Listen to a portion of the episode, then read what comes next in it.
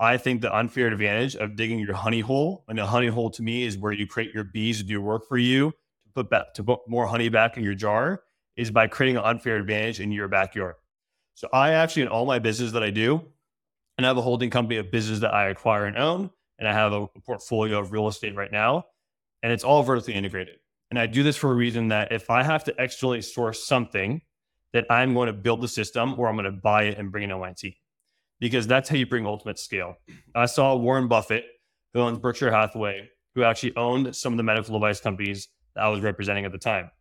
And I saw that everything that he was doing, he was just buying things to fulfill another entity that would fuel that business. And I thought that was the smartest thing that you can do while scaling your real estate portfolio. Probably the best acquisition you should do is buy a property management company so it couples your real estate portfolio. Welcome to The Breakthrough with Stephen Husted, the show that takes you behind the scenes with successful entrepreneurs, real estate investors, and other movers and shakers in the business world. In each episode, we'll sit down with our guests to explore their personal and professional journeys, including the challenges they faced, the breakthrough moments that propelled them to success, and the strategies and the tactics they use to get there. Get inspired by new ideas and strategies and get to know our guests on a deeper level. Join us for candid conversations, powerful insights, and plenty of breakthrough moments. Please help us grow by subscribing and sharing the podcast, and welcome to the show. Welcome back to another episode of The Breakthrough. I'm Stephen Husted, and today we've got a seasoned real estate expert in the house, the insightful Sam Mahmood. Sam brings a wealth of experience to the table, not just as an investor, but as someone with practical insights. We're delving into the world of property investment, uncovering the strategies behind automation systems, and Sam is generously sharing his secrets to scaling success. But it doesn't stop there. Sam takes us on his journey from relentless pursuit of wealth to finding a harmonious balance between growth, health, and personal satisfaction. If you're ready for a genuine breakthrough in the realm of real estate, hit that play button and let's dive into this conversation with the remarkable Sam Mahmood. All right, we're live. It's awesome. How's it going, Stephen? Going good, man. I appreciate you jumping on. I appreciate it. You bring me on as well. Yeah, I thought this is a pretty crazy story. Um, I don't know. I think it was a couple weeks ago. I reached out to you. I was driving up to uh, Burlingame, going to meet a business partner to have dinner, and I was listening to the Furnished Finder uh, podcast, and it was your episode. And I was just listening nice. the whole way up. You know, I got an hour drive, and I was like, "Oh yeah, I like this guy." He's got a lot of good information. A lot of you. I don't know if you ever you, do you uh, listen to a lot of podcasts. I do. Yeah. You ever have those moments when you're listening to a, a, guest speak and they're just starting to resonate with you, and you're just like you you like have a like a real deep connection on what they're saying, and it just really sits. For sure. You go through that. Okay. Yeah, happens all the time, and uh, yeah. So I was listening to you speak, and you were bringing up about your investment properties and about just working smarter, not harder, not having a a ton of things on your plate, focusing on the right things. And that really did sit with me as far as what I'm going through right now because we scaled really quick. Bought a lot of single family homes and then, you know, learned all the lessons as we were going. But yeah, I'd love to hear about your journey in real estate and how you scaled and you know where you are right now? For sure. And just to touch on that point i think um in regard to scaling it comes back down to decision making. And i learned this early on that decision making is a level of extremity of hierarchy in your life. So what i mean by that is if you are making decisions towards talking to a contractor to get the plumbing job done you are working in a low leverage capacity correct? So not to dis- not to distinguish myself from anyone else who maybe has to go do that, but you're trying to set yourself up of separations from those decisions. So I try to learn those things very early on in the sense that when I was growing and scaling my multifamily portfolio while building a medical device company, I wanted to make sure I was putting very good systems in place that had the least amount of input for a high amount of output. And by doing so, it was by setting high infrastructure through integration systems, through Notion, Zapier, property management softwares that I put in, AI tools within short term rentals, hmm. all these things where I can just wake up every day knowing these things are operated and I get to see these things continuously flowing and I have very minimal input. So I have one VA here in the US that manages three other VAs. And I highly recommend people do this as a scale for the mere fact that you do not want to be the layer to speaking to multiple different people. It's better to speak to one person who can relay that message to multiple other people. So creating a chain of command. And the further you start distancing, distancing yourself from the chain of commands, the more freedom you have in life. And that's all I'm really striving for. And so, and and how did you, how did you, how did you put all those tools in place? Like how, what was your thought process on doing that? Did you did you hire did you outsource to find somebody help you, or are you just is that something that you're just really good at doing?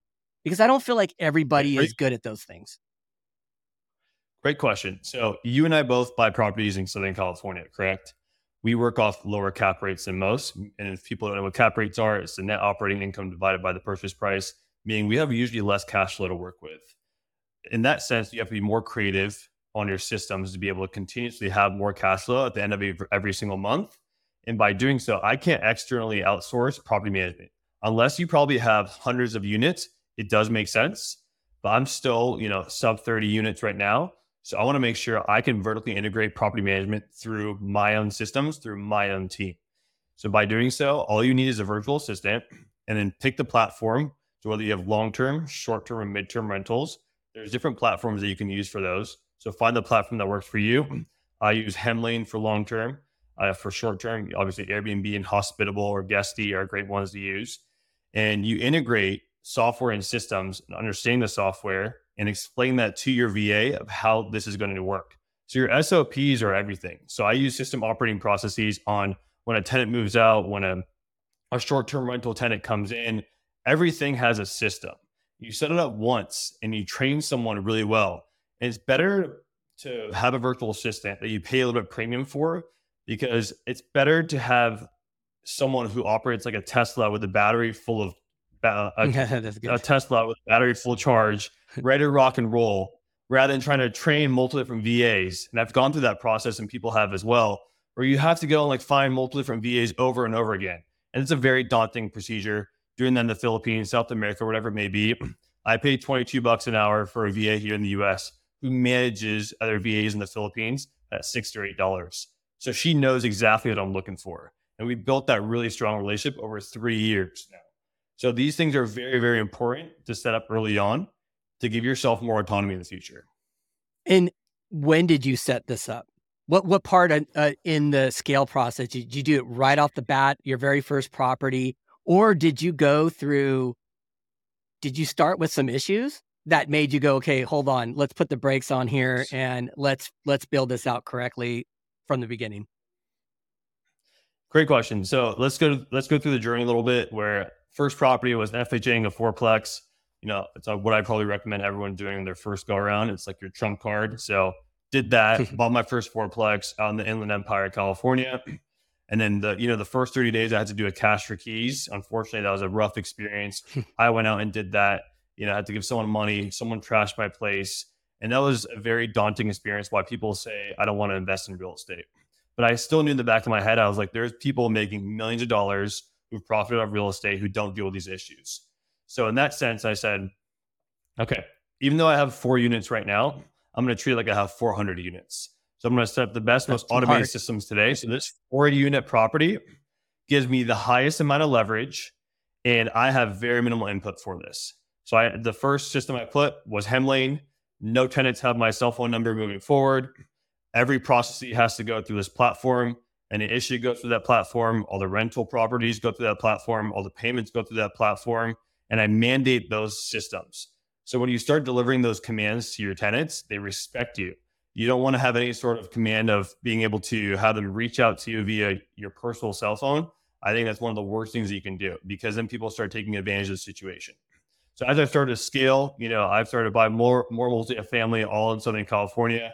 I bought some stuff out of state, I realized that I lost power doing single family short term rental Airbnbs out of state for the mere fact that if I'm here in Southern California and I'm buying in the Poconos or Nashville, Tennessee, I'm still using external sources to go manage the properties, which they have leverage over me, and that will reduce my net operating income.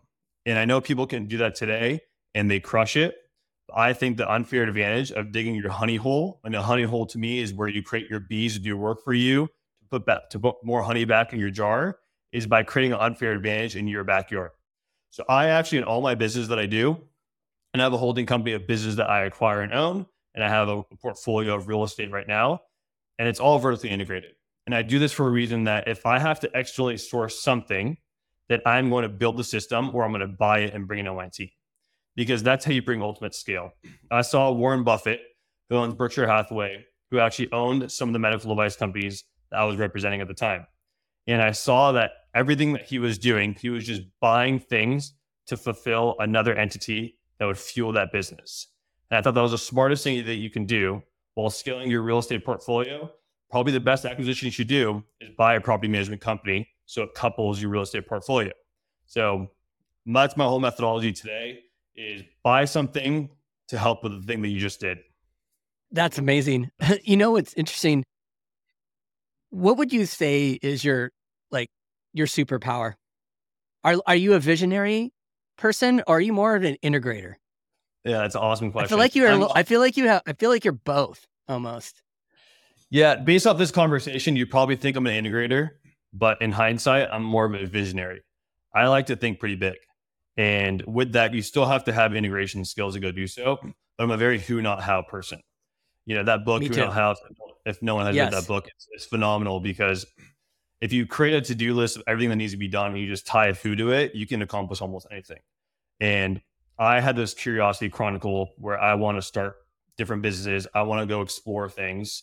And by doing so, these things are all accomplishable if you know how to tie someone to that and a, a pure operator that you trust that allows you to scale. Because we went back to the conversation what allows scale? That's relinquishing control. That's all it really is.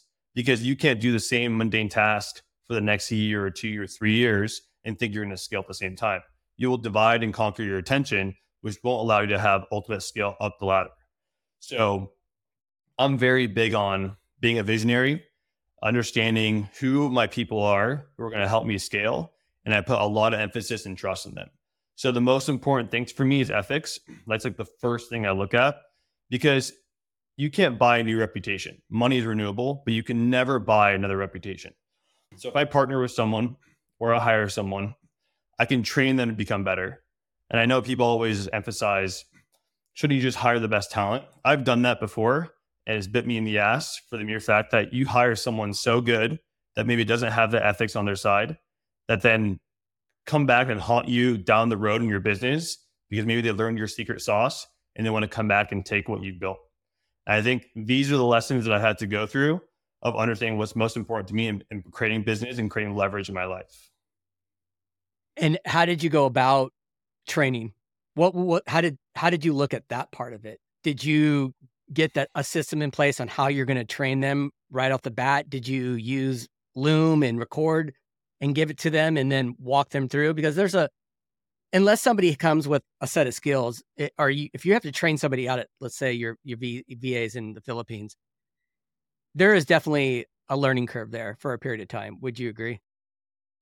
There is, there is, but in every in every person, one thing that you should look for is a skill set that they have that maybe you do not have that they're that they're Yes. slowly filling that void. So I'm not a very technical person. I'm more of a interactional face to face type of person. So the technical skills on my side are weak. So if I can always find someone to leverage that in any sort of the business that I'm looking for, whether it's video editing, social media, you know, implementing systems from that aspect on the technical side, it's always a plus for me. And I try to focus on those attributes first and foremost because I know that will give me more leverage for me to just deploy those resources to them and that I can know that I tell them that this needs to be done and it's done. And then you couple that with good ethics, we have a business. We have a business in play now.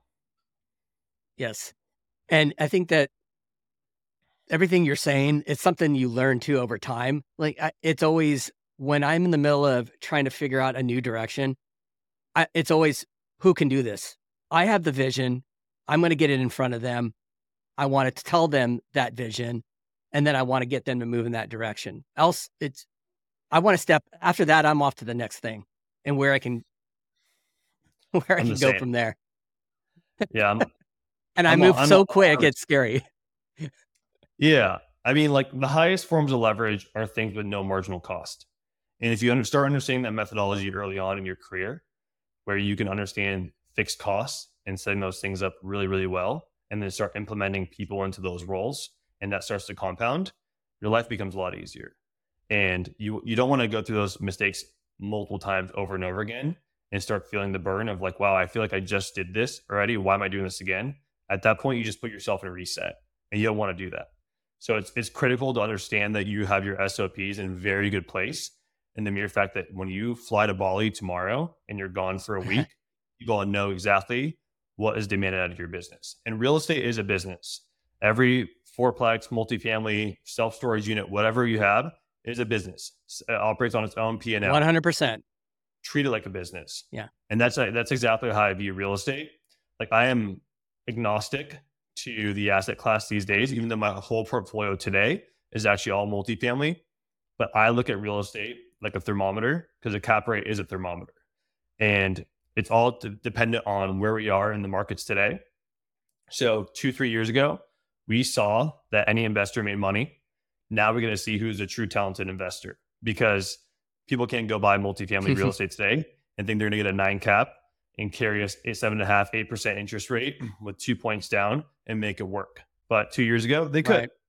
So this is where you have to be a strategic business operator at all times and a visionary to make sure your vision is understanding adaptability throughout the processes of building a business because it's very important to know that your business will change over time. There's very few businesses out there that you can stay in the same rhythm and cadence and see growth. Um, I think there's few companies that I've been involved in. One is in healthcare that some sometimes is not really distracted by the noise on the outside and the mere fact of inflation, recessions, and so forth. That you can still do the same thing every single day for the next two to three years, and you'll have consistent growth. But in real estate, it drastically changes, and I've learned that the hard way because rents change. We have this crazy rent growth over here in Southern California. We, you know, Inland Empire. I bought over 20 units in Inland Empire because Amazon was building out there. And I have the Amazon model where I just follow wherever Amazon and Jeff Bezos build, I buy. And it's served me so well over the last few years. But we've also seen a little It's a bit of good method. plateau. Yeah, we've seen a little plateau on rent growth as well. And I don't want to be too cocky on continue buying in areas today. Where if I followed that same methodology I did two, three years ago, I get my ass kicked today. So you, I, you brought up, you got to be a little, you have to have a better vision what, what what you're buying right now. Didn't you have a? Is it a fourplex that you really thought out of the box on? I think you brought in another uh equity partner on it, and is it the one that you're actually living in currently? That you've got like midterm, short term. You got a bunch of different strategies all bundled in one. Is that is Yeah. that correct? That's a, that's actually Yeah. a triplex. That's coastal. It's a triplex. um, yeah, on the beach over here, where I bought it exactly a year ago. Um, interest rates were still high, you know, around above seven percent. But I still, when I can see a value add deal on the equity side, I take action upon it. So I bought it for 1.65 million. Um, the laws in Huntington Beach over here that were you have to have owner occupancy to be able to Airbnb, meaning that I'm going to have more advantage of not being surrounded by so much competition on the Airbnb side by all these different investors trying to just buy homes in, in Huntington Beach and Airbnb, while I will actually live in one and rent out the others. So I did that methodology by raising half a million dollars, deploying that capital into renovation and the down payment. And then today, this thing cash flows while I still get to live in it and pay back my investor. Yeah, that one's brilliant. And you don't have a lot of competition from what I remember hearing you talk about it, that Yeah, there's not as many, it's not saturated as much. it's not. And another methodology within the business model of my portfolio of real estate. So I own a medical device company. That's how I built majority of my wealth the last five, six years. And with that, I always try to find where can the root cause of my medical device company help serving other businesses. And I thought about, you know, there's traveling nurses, there's traveling physicians, doctors do locums, which are they get paid to go somewhere to do surgery for a few days and then you place to stay. And I was like, how can I lubricate that process to have them use my units? Because I know those will be premium units.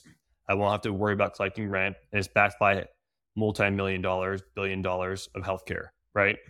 So for the relationships that I have in healthcare, and I currently already have contracts with the facilities that I work with, I can pick up a phone call and call people and find out and navigate who are the traveling nurses with the highest demand today, what hospital healthcare systems. So I've created contracts with them to get them into my units that I own here in Southern California, where I now have a more of a midterm rental model rather than a majority long term. And then so mm-hmm. now I have a mm-hmm. diversified S&P 500, you can call it, of long term, midterm, and short term rentals. Bullseye. That's exactly what we're doing. Yeah, yeah. that's it goes back to adaptability, where you want to be able to adjust towards the market and continue to innovate. And by doing so, you want to look at the different strategies out there to see if they can be implemented into your current ecosystem that you've built and continue to always trying to squeeze the juice as much as possible. Because a lot of times more income can, can be created within what we currently have. It's just sometimes we're always seeking something else. And I'm very keen on trying to always squeeze a lemon as strong as possible before I move to something else. I've seen shiny objects and I've been I've been caught in that myself. And these are lessons that we all learn as entrepreneurs. It's the biggest kiss of death. And we want to make sure that have we explored in blue ocean all the opportunities within our business today before we look elsewhere? Because it's the one thing about social media that goes on today is we see people starting big companies left and right, selling companies for eight figures, nine figures, e-commerce, media, tech, SaaS, whatever it may be, and you want a piece of that. But then you start realizing that attention follows the wealth. And if you don't understand that, you will dig yourself in five ways and then you'll be only deploying 20% per each way while someone else is kicking your ass deploying 100% one way. So it's really important to understand where your attention is going. And I'm still trying to navigate that today for my own business. Yes. So I'm a, I'm a victim of that myself. I agree with you on that. Uh, I you definitely can get the shiny object syndrome, especially on social media. If you follow 20 different people that are doing 20 different strategies and you hear a one minute video of how they're crushing this, you're just like, oh, that seems cool. You really do have to stay hyper focused until you feel like you really got to that point where like okay you know what? I got this moving correctly. I've worked through everything i need to work through. It, maybe it's time now i can move into something else. Like we started straight in single single family homes. That was it. Just single family homes. You know then we bought a short term rental. Couldn't do a short term rental on this particular unit. It was in a condo. Uh HOA had some laws in there and they changed it. So we we pivoted at that point. We made it into a midterm. It wasn't called midterm back in 2015. It was corporate housing. And we had, you know, people coming on contracts that worked in tech and they rented our place fully furnished. And we're like, we just stumbled upon that. That was great. We did that for a while, sold that property, moved into a short term out in the Smokies, went through that cycle, still in that cycle.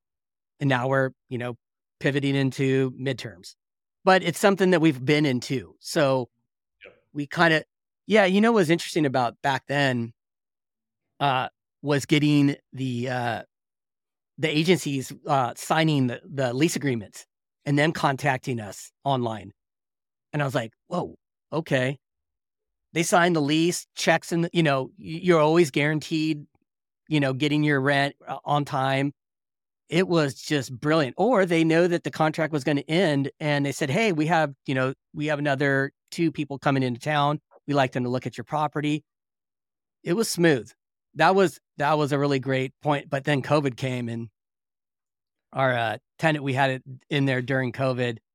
They just packed up and left and property set vacant. I'm like, all right, let's pivot. Let's get out of this.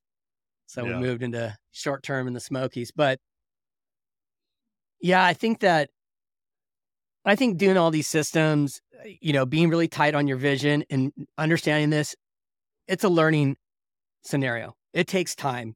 I know that what you just said, it sounds like, okay, you got it all together, but there's a lot to it in the back end. Like you can tell us this, but you put a lot of time and effort in it. Do you, how do you go about doing your research? Do you research everything up front? Like how do you how do you get to those points where you put in even the software you use? How do you do all that research? Yeah, mm, just first and foremost to give clarity to your audience, I do not have it all figured out whatsoever. So I'm, I'm still a sponge learning every single day. I just I know what it takes, um, and I have to implement those systems myself into my daily actions. So going back to your question on what how do I do all my research, I do a lot of digging at night. Um, so I'm I'm very keen on trying to find the most optimal platforms out there that can fuel multiple different things within the business. So if one platform can do three things rather than one platform just doing one thing, I usually go with the one that gives you more leverage. Again, I think the theme yeah, of this conversation exactly. will always be about how can I do just a little bit less for a lot more down the future. So I try to find the platforms that can integrate towards that towards that model. Yeah, that's smart. I, it's funny. Yeah, so I was telling my uh, my VA that I wanted to get all our social media, podcasts, everything, scripts, content ideas, all in one place. I, I feel like I was jumping around in too too many different places, going to Google Drive, going here. So we moved everything to Trello, and we've been running everything right there which now I can just look on the app and, you know, either put in content ideas, see where projects are at, to kind of keep me focused. And it does more than one thing, which is the key. You know, it's, I feel like that's a, a truly a benefit to your business to find software that can do more than just one thing. Cause also you have 10 of them out yeah, there. especially, um, I think the one that actually is leading them all currently is Notion. Um, Notion is, yeah, it's coming as the Notion. best, probably the best SaaS platform of 2023 right now. Um, they have just found a way to centralize all the note taking, all the CRM systems, all the to do lists, all in one place, putting visionary boards. And you're starting to see a lot of people starting to use that platform. And I think that has become my most ideal platform for me to take all my business. Have you yeah, have I've you checked Trello, out Trello? For sure. Notion masters something that many platforms did not have is they put multiple different templates for you to go in there and be able to automate things that you're looking for within your business. So a CRM software, to-do list, a visionary board, and they put it in so many different ways, especially even for engineers. They made all these templates in there that are very tailored to engineers, to supply chain. So I think they've really been very methodical in their way of creating a, a platform that suits such a wide TAM, a total addressable market. And now you're starting to see like even on job boards, people are posting their Notion and share link to the audience to be able to apply. So they're very creative on this. Yeah, they have, interesting. Yeah, a very direct consumer aspect and a very B2B software aspect as well. What, tell me how you're using it. Every business I like run, what it, yeah, every business I run, every business, yeah, has its own Notion dashboard now. Um, so we we find ways of to-do lists, CRMs. We have vision boards on there. We have KPIs on there. So it's very easy to go one platform and then look at all the business that I'm look, that I'm working on and be able to go to Notion as my central hub to see where systems are. And especially Zapier is very eco-friendly of integrating all that into Notion. So like even think about your profit and loss statements of your properties that can be all directly looked at at Notion. It's very it's very smart to have. So that's a big thing for me is like I like snapshots and I want to go in there and look every day and see how things are performing. And if I can do that all on one platform, we're winning the game. Yeah, definitely. T- explain to me, give me a a breakdown of a, a daily routine of yours. Yeah. What's that look like? Wake up around five. First thing I do before I even, you know, drink coffee is I go cold plunge in the morning. So I cold plunge for like three or four minutes, 40 degree water. Um, that's that's about the only little health hack morning thing, morning routine that I have. And then I start getting. How'd some... you get onto that? So I grew up. How'd you get on the cold plunge scenario? Yeah, as you can see, it's, it's quite trendy these days. But I've been playing soccer for 20 years plus. Um, played in college, played a little bit, a little bit after college as well. And a part of our routine was always going the cold tub now you're starting to see as this is one of the hottest direct consumer products to buy. But I knew the cold, the effects of cold plunging and how I always felt afterwards. So it gives me just a little rush in my body, and I feel a lot fresher throughout the morning when I do so. So uh, the physical effects, to be honest, are good, but the mental effects are much better. And if I can just go soak myself in something a little bit difficult every single morning, I know I'm starting the day off very strong. So it's a great way to start the day for me. I've accomplished somewhat of an audacious, tough task because nobody else wants to go in cold water at 43, 43 degrees at four or five in the morning. So I'm willing to go do that.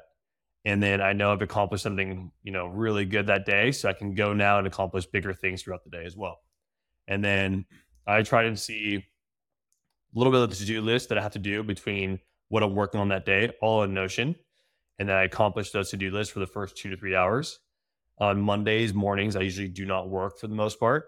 Uh, I have a just a methodology for that where stroke is the highest every single day, every single Monday. Apologies on Monday mornings at 8 a.m. So I really try to like, recreate that methodology of not having stress in my life as much as possible. And by doing so, I try to augment the best time to work for me is usually around 10 a.m. to 1 p.m. is where I have the strongest energy to go work. Um, so I like to clear my mornings a little bit, at least a couple times a week, and just go for walks, get good sunlight. Health is a very big thing for me. But then when I do get in hmm. deep work, you know, I'm I'm working with the teams. I'm out in the field if I need to be. I'm doing a lot more on the visionary side these days of where I'm trying to build for the future than the day to day stuff. How far do you? How far does your vision go out? Does it change? It does, but I think over the last six months, it's gone. It's gone quite big. So, just a little summary. I said this earlier. I have a medical device company that I started called Surgical Public. We started as you know, I was just a sales rep first and foremost for a company, and then I transitioned that to becoming a distributor of multiple different medical device companies. In summary, if someone doesn't know what that means, basically imagine if Reebok, Adidas, uh, Nike, Puma all came to you and say you could have Southern California rights to go sell the products in the, that given geographic area, and I was able to go do so. So I then t- took that model and start bringing a multiplication effect to that, and started expand my geographic area.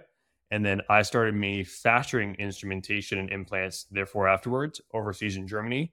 So I really got to see the layers of growth in a business by just starting out from selling to then distributing to then becoming the manufacturer. And then now that I have those capabilities of growing a business, I said, how do I start doing that with other companies, being consultant, advisor, creating other companies myself?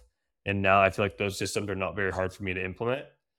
So now I started investing in other companies that fuel my main company and what I want to build. So I'm creating a holding company yeah. of which you might hear this term of a holding company of having multiple companies underneath your portfolio. And I think having cash flowing business is a great asset to have. We look at the S&P 500 as something that's very enticing to invest in today. So for me, as we talked about earlier, like I like to bring everything in house. So might as well create your own S&P and buy companies that you can put underneath your portfolio. So that's called S&P Ventures. I'm with a with a partner called um, his name's Partha, who's also built a medical device company. And he and I are growing this fund where we're going to raise capital and buy more businesses. And then on the real estate side, um, we're creating a fund, which is super exciting. There's been a lot of interest in this called MedVestor, which is a development fund actually outside the normal of my multifamily, which you see a lot of other syndications going out there that are mainly multifamily or self storage focused, more based off force value, where I think we're going to go and create the value. And all of ours is focused in Hawaii actually to start. So I did this for a reason where it's called MedVestor. It's helping medical professionals invest in real estate. And I wanted to tie that to something of high luxury in an area that is very desirable. And my developers are all in Hawaii. I've invested with them for the last several years. We've gone out outstanding returns for the last several years as well. And I think in today's world, it's not about force value, it's about creating value. So when we're buying dirt and actually, and what do you mean by that? Yeah, force value. When you, yeah, force value is by forcing the markets to where your property is going to go, rather than actually going and taking something and creating the value within that. Because a lot of times we bake in appreciation, we bake in rent growth, where today you're not getting really good force appreciation at all or force value. So you have to go and create the value. That's why I'm not buying any multifamily or self storage or anything right now for the next bit because things need to cool off. But what I will buy right now, or be an LP in or a GP in, is luxury development. And I have this methodology that the capitalists dictate where the money goes. And if they thrive through inflation while we're in 9% CPI and they want to go have seclusion in their life, they want to go buy stuff where no one else can buy. So we might as well tailor our assets to them because they're not affected by 8% interest rates. So if we can go tailor a product to the 1% net worth, I think we're in the right business today because selling to rich people is a lot easier than selling to the middle class or the lower class because they just write checks and they don't ask two questions about their $50,000 check. They write $500,000 yeah. checks. And what and what does that what does that what does that playbook look like? Like what do you what do you what do you vision? Yeah, I think um one appraising. How did you stumble on the vision? By the way, that's that's another thing. I like to yeah understand sure. that. Let's let's dig into the, let's dig into that. So the physician network that I was working with caught notice of the real estate portfolio that I was building, and they were very curious as well because physicians are very good at making active income. They're somewhat poor at doing passive income, and physicians also operate in a very linear mindset, meaning they're very one to one. So they go, they do their surgeries, they get paid for their surgeries, and they do that continuously. As a young entrepreneur, I thought in a more quadratic fashion, where I was always looking at a one to four ratio. So I do something once to get me four things potentially, right? And because I'm not tied to just doing surgery whatsoever, just like a physician. So I like to like teach those methodologies to people that I'm currently working with um, and investments that I'm doing, I like to think that I like to be creative with my investments. And I've been serving as an LP in multiple different funds. I love working with other fund managers to see what they're doing and other sponsors. And I've always wanted to have my own fund. So then finally, this came to conclusion where I've invested a fair amount of real estate. I've syndicated deals before. I've given good returns back to my investors. I have a trustworthy ecosystem of like medical device professionals, physicians, PAs, nurses who know me. And I'm surrounded by people who make good money, probably 150 to a million dollars plus a year. And I said, why don't I just be in charge of capital markets? Again, do what I do best is talking to people and being in front of people that I'm seeing on a daily basis. And then partner my partner myself with the best operators I know. So my operators have done $200 million of real estate in Hawaii alone. So we're on a very focused avatar in the sense that we know exactly what we're doing in Hawaii. We're not going to do a diversified fund right now of buying in five different states. We have an unfair advantage in Hawaii and the best island possible overlooking the ocean. So we're buying in like Maui, overlooking Jaws, the best surf spot in the entire world. We're doing stuff, stuff in Kauai. These lots overlook the ocean. And if you ask any investor cool. today, if you're to go back and change your investment thesis, what would you do differently? Almost every real estate investor told me I would have bought on the beach and bought the dirt. And I'm taking that same methodology and applying that to our fund because there always there will only be one ocean and nothing else will disseminate the ocean whatsoever. So might as well go now and then give these returns back to our investors, knowing we're delivering the highest quality product out there. And we structured our fund in a very favorable manner where we're doing a 12% debt note so to your audience, what that means is we're paying 1% back every single month back to our investors. So you put $100,000 in, you get $1,000 a month in cash flow. And that's, that's around three times as much of a treasury bond today. And you're part of a real estate LP fund that's backed by high quality real estate. And we're doing a 25% equity round as well. So if you if you invest $400,000 or more, you can get part you can partake in our equity round um, that pays out once the project completes over an 18 month period. Yeah, that's phenomenal. And what a great spot too, right by Jaws. So, and tell me what your what the vision is. What what type of property do you want to build? We're doing luxury development. What do you? What do you so there's there actually there's single family, and then there's more hotel, multiple properties on one piece of land type of model.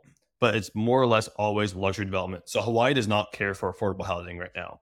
We've you can ask Brandon Turner. You can listen to the best guys who actually live in Hawaii, try to develop in Hawaii, building affordable housing over there. They just don't care right now to do, do that because they know what they sit on. Yeah, it's in interesting. Reality, reality, you know, even though it's government backed money, this this is this is a business in the end, right? And we all know that people want to have luxury assets in Hawaii because that will never go out of style, right? Um, so we want to focus on something that's always going to be desirable. And then I wanted to lubricate that process with an avatar focused group that I'm well connected with, which is medical professionals, and coupling that with that opportunity. And by doing so, I think this makes the most sense of tying that towards something that's trusted, desirable, Hawaii real estate that people are always going to want to come visit. And if we hold on to the properties, you know, they get discounted rates to go there and stay there as well. Yeah, that that's amazing. So, and with this, how have you been? Who's been helping you build out the team out there? Yeah, so I I partnered with uh, my good buddy Xander Kemp. Well, I've invested in his deals. He's been a he's had his own fund for the last several years. He's raised millions of dollars. His expertise. Where's he based out of? Hawaii. Yeah. Hawaii. Okay. Yeah, and the entire team is based out of Hawaii. So these are guys that I'm very focused on, like very good competitive advantage, digging your hole two inches wide and 10 feet deep. And that's exactly what they're doing.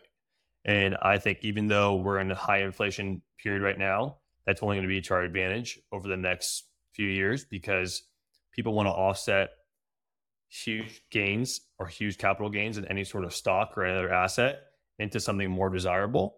And we feel that if we cater this to the high net worth individuals, they will want to cater towards Hawaii real estate. And we've seen that yeah, model already, where we've seen some of the developments have already happened. They're selling pre-construction right now, and I saw this model where you know multifamily is sitting on the market a little bit longer today. You know, cap rates you can call them a little bit over compressed from what they really are, and it's harder for people to justify buying a you know 30 or 40 unit at an 8% cap rate. And we don't know when the markets are actually going to go down and the interest rates will go down. So we said, let's focus on something that we can control, create the value in, and then give a give a an actual product that we're going to be super proud of as well. Oftentimes, we're buying these multifamily units, and yes, they're okay, they're nice, but they're nothing to be lavish to show that like we're super proud of this. They're more just um, robust, you can call them, right?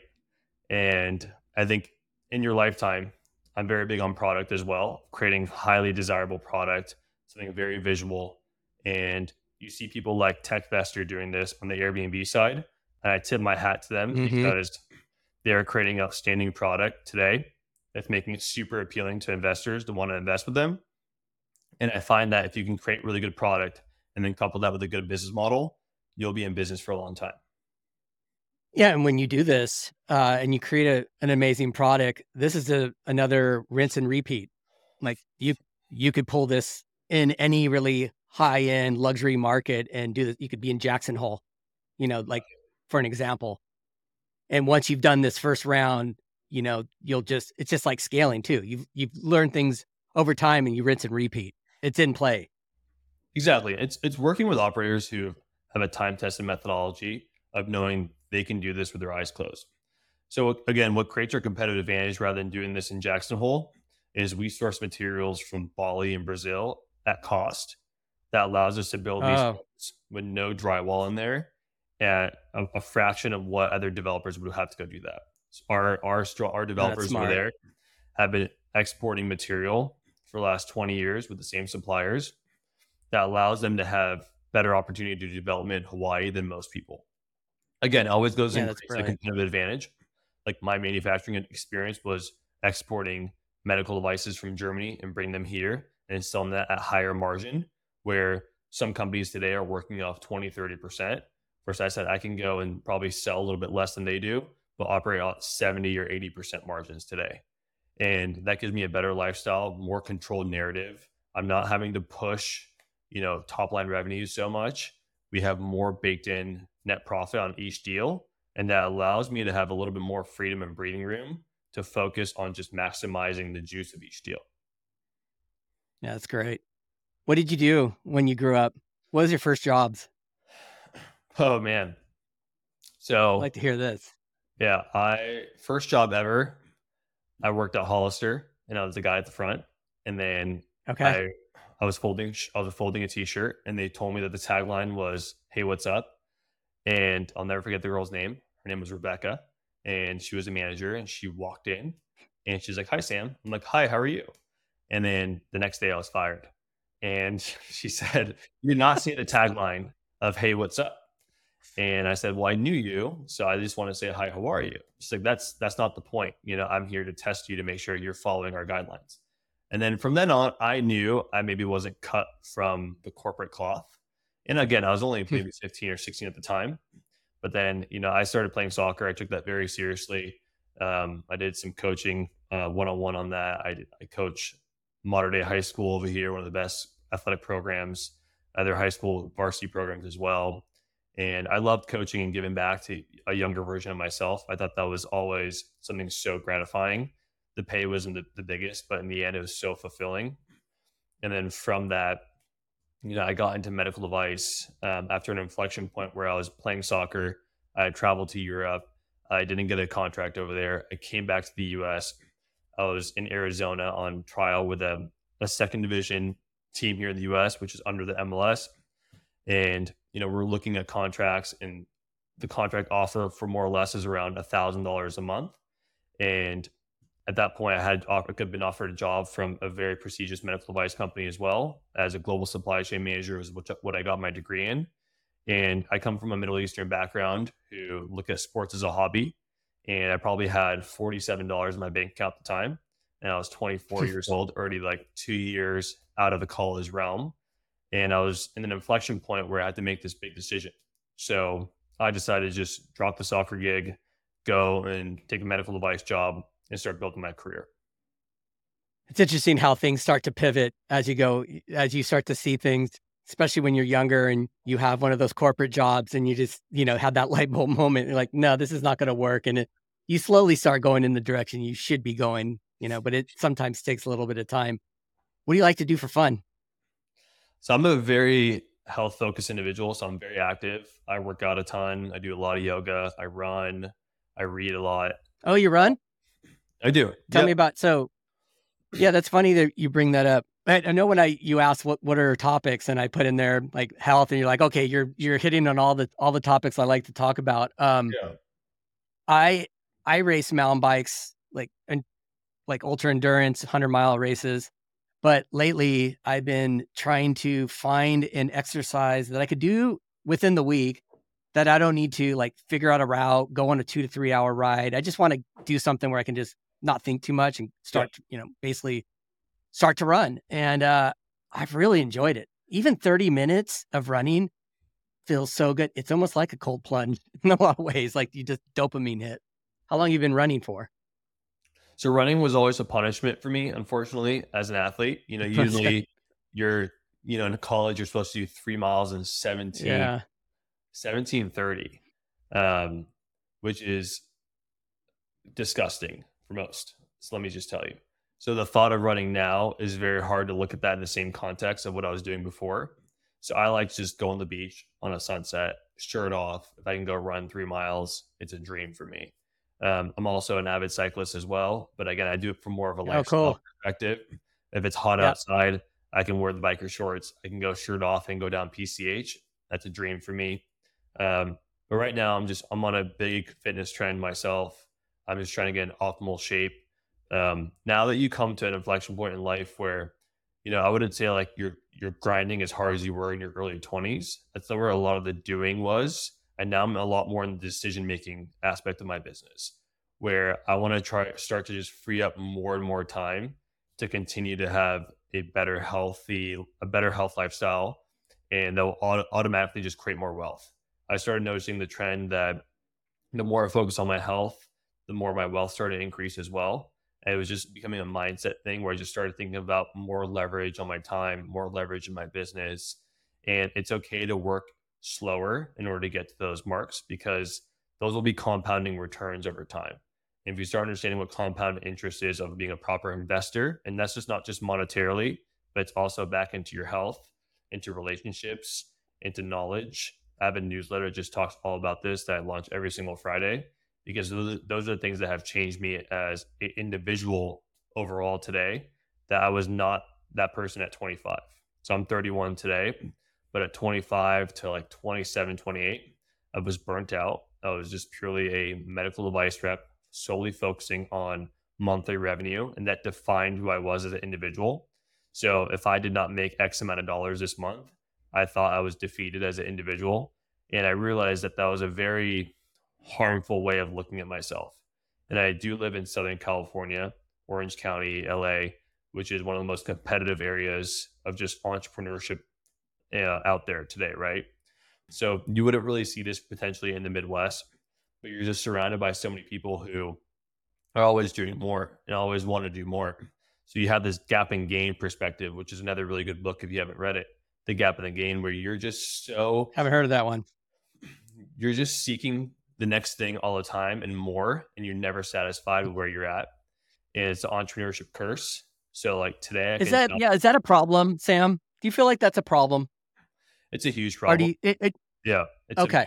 A, okay. It's, it's probably the biggest problem for the people that are doing what we're doing today. And it goes back to saying like it all depends what you're seeing on a daily basis. So when you're out there watching podcasts of Alex Hormozi doing hundreds of millions of dollars, buying businesses, and you feel that you are insufficient because he is out there doing a thousand times or a hundred times more than what you're doing today, that makes you feel less than. And if you continuously have yes. that mindset, you're probably operating on a four out of 10 every single day and feel like it's never enough. It's never enough. And you're not giving attention to loved ones. And I was that person. So I was probably half baked half the time because all I was focusing on is after a long day of work, surprisingly enough, I was only focusing on like, well, I got to go make more money. I got to go do more in my life. And I started like not being very close with my community of people and I, that phase happened for about a couple of years. And my close friends know this. And there's good and bad to it.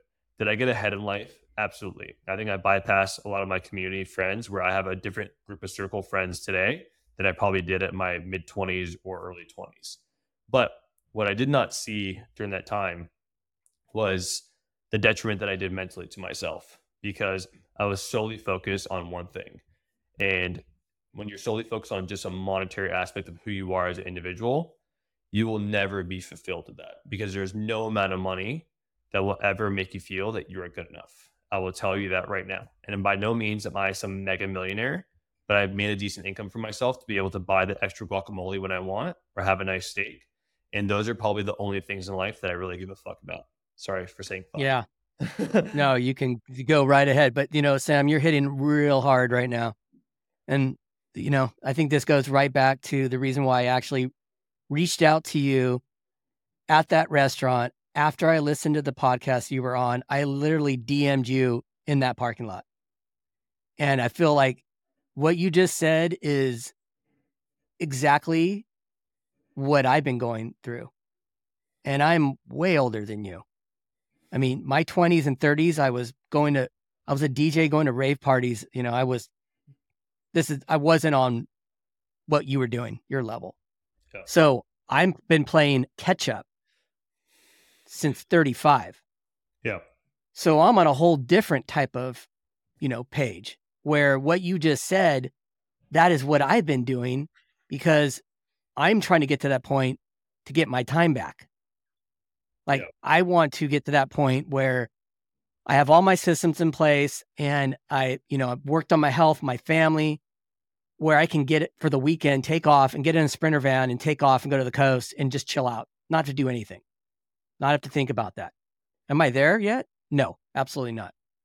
But you, yeah, you hit hard on this one. That you're, it's true. And I feel sometimes I feel really guilty coming home and I'm just so worked over and sometimes really defeated and then I bring it in front of the family. It's not like a shutoff valve where I'm like, okay, let's get into family time now. It's like, no, I'm, you know, destroyed and I'm now I'm going to, you know, fight another day.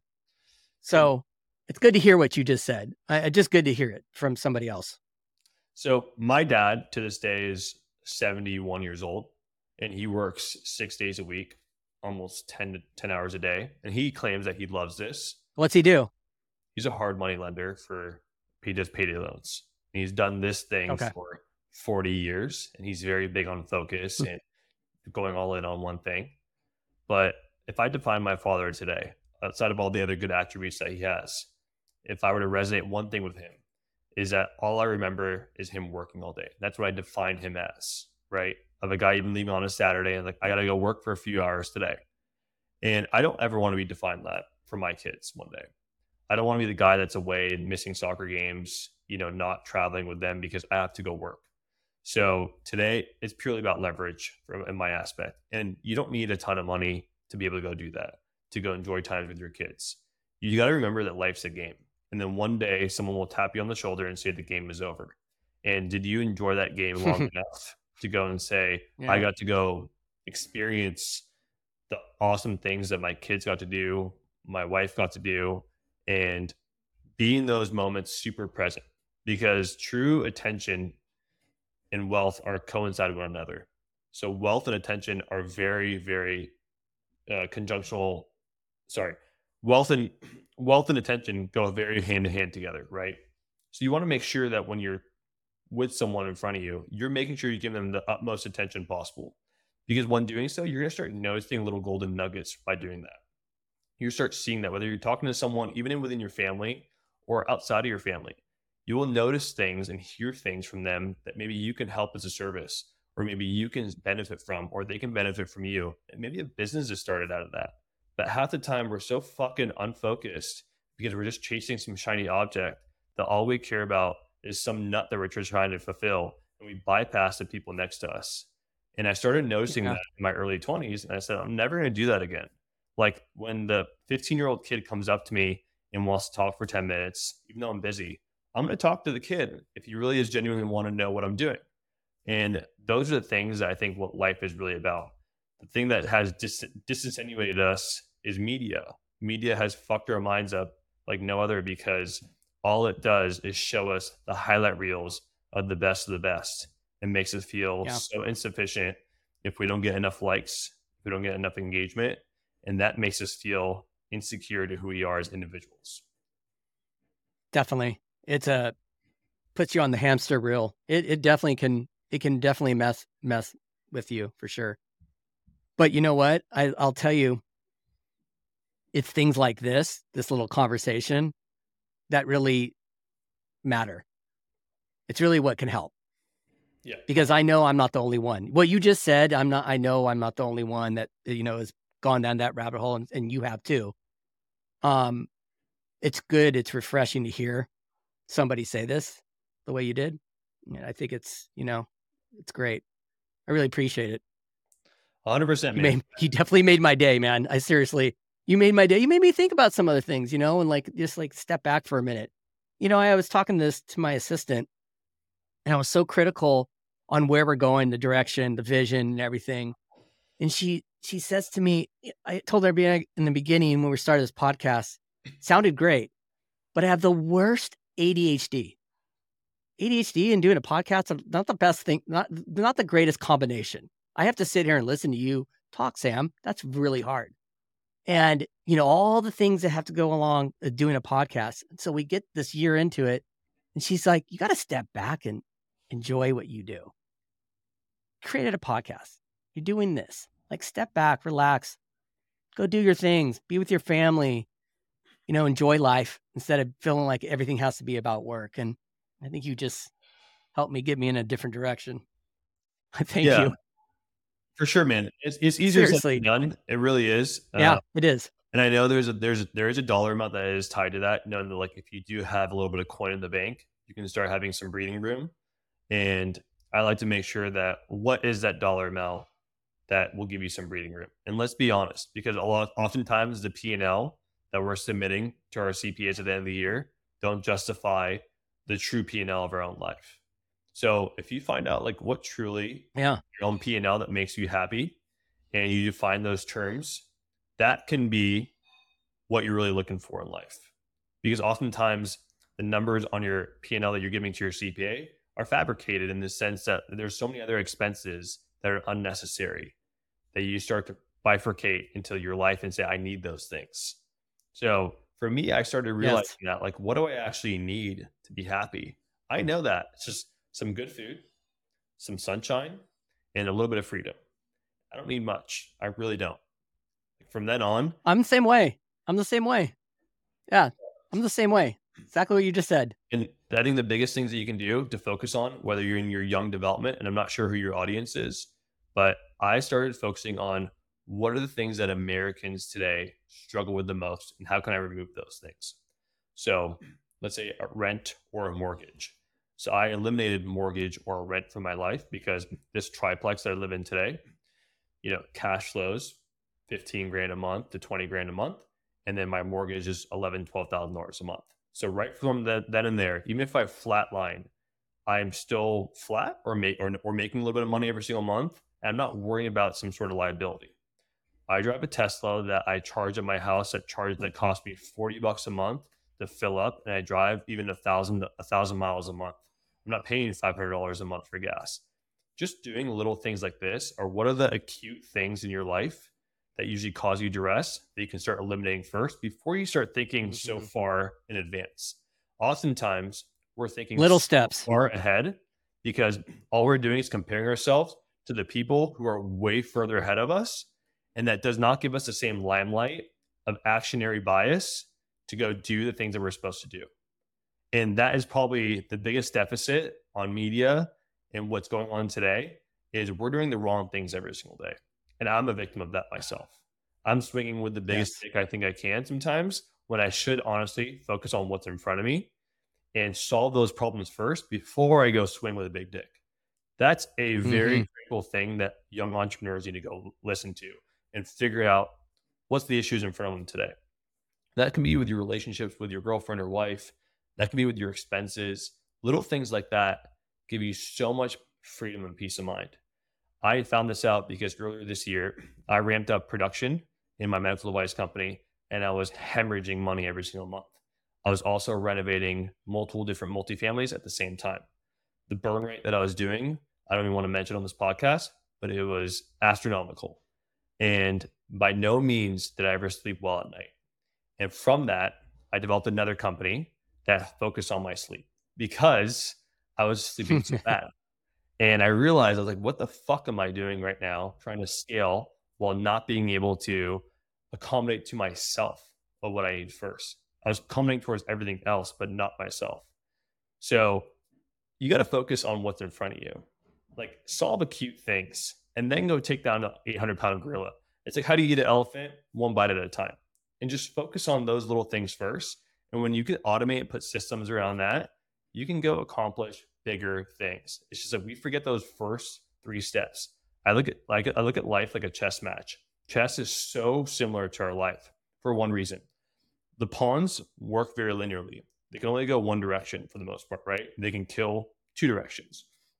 So we have to understand that we are all pawns when we first start. So from that, how do you develop into a knight, a queen, or a bigger role in your life? It's by seeing what's in front of us by taking down the other opponent, those little wins to go become a better and bigger person, right? So in order, you can't just go from a pawn to a queen. How often do you see a pawn beating a queen on a chess table? It's very rare. So you want to be transformational in your life in steps that make sense for you, that can give you optimal growth for your health, for better wealth. Amazing, Sam. I got one. I got one last question for you. Go for it. Can you give me one of your breakthrough moments? It could be at any point in your life. Just give me one breakthrough moment. Yeah. My first indication um, to be able to go and raise money and give investors their money back um, and see them in the limelight where they looked at me and said, You've done very well here, and taking on a big risk where you do not know the outcomes from that was a huge accomplishment. So from then on, you start taking bigger steps in your life and saying, I can do more now. And in life, when you buy your first property, when you when you buy a business, start a business, there's no blueprint to this stuff. So the best thing that you yes. can always do is just start and go for it. And then just look at worst case scenario. You end up in your mama's basement, whatever, right? But you the fact that you went for it and then on the other side of it, you can go create a great story out of that. Maybe when you're 70, 80 years old and tell people is way better than being fearful and not getting started. Yeah, absolutely. So where can people find you? So, what socials are you on? I'm on LinkedIn, Sam Mahmood, and then all my social media handles from Instagram, Twitter uh, is the Sam Mahmood, T H E S A M M A H M O D. fantastic. We'll we'll put it in the show notes. But yeah, this has been an amazing this has been an amazing episode on a lot of different fronts, to be honest with you. Um I was so entwined in listening to you talk for the whole I just wanted to hear you talk. But that that last part I think was really what, you know, just made this episode come to life for me, especially and hopefully it does with the audience too, because I think it's definitely something that needed to be said, and I'm glad it was said by you um, here. So I really appreciate you jumping on today. Hope you have a great Thanksgiving. Hopefully we can stay in touch because you know a lot of great things going on. I really I really like your attitude and I really like your insights on things. It's just amazing. I appreciate you having me on, Stephen, and let's stay in touch for sure. All right, buddy. You have a great day. Talk soon. Okay. Bye. Thank you for tuning into our show, where we hope you found inspiration and gained valuable insights. If you enjoyed this conversation and want to stay updated on our latest episodes, be sure to subscribe to our podcast and share it with others who might benefit from it. We appreciate your support and look forward to bringing you more candid conversations and breakthrough moments in the future. Until next time, take care and keep exploring new ideas and strategies.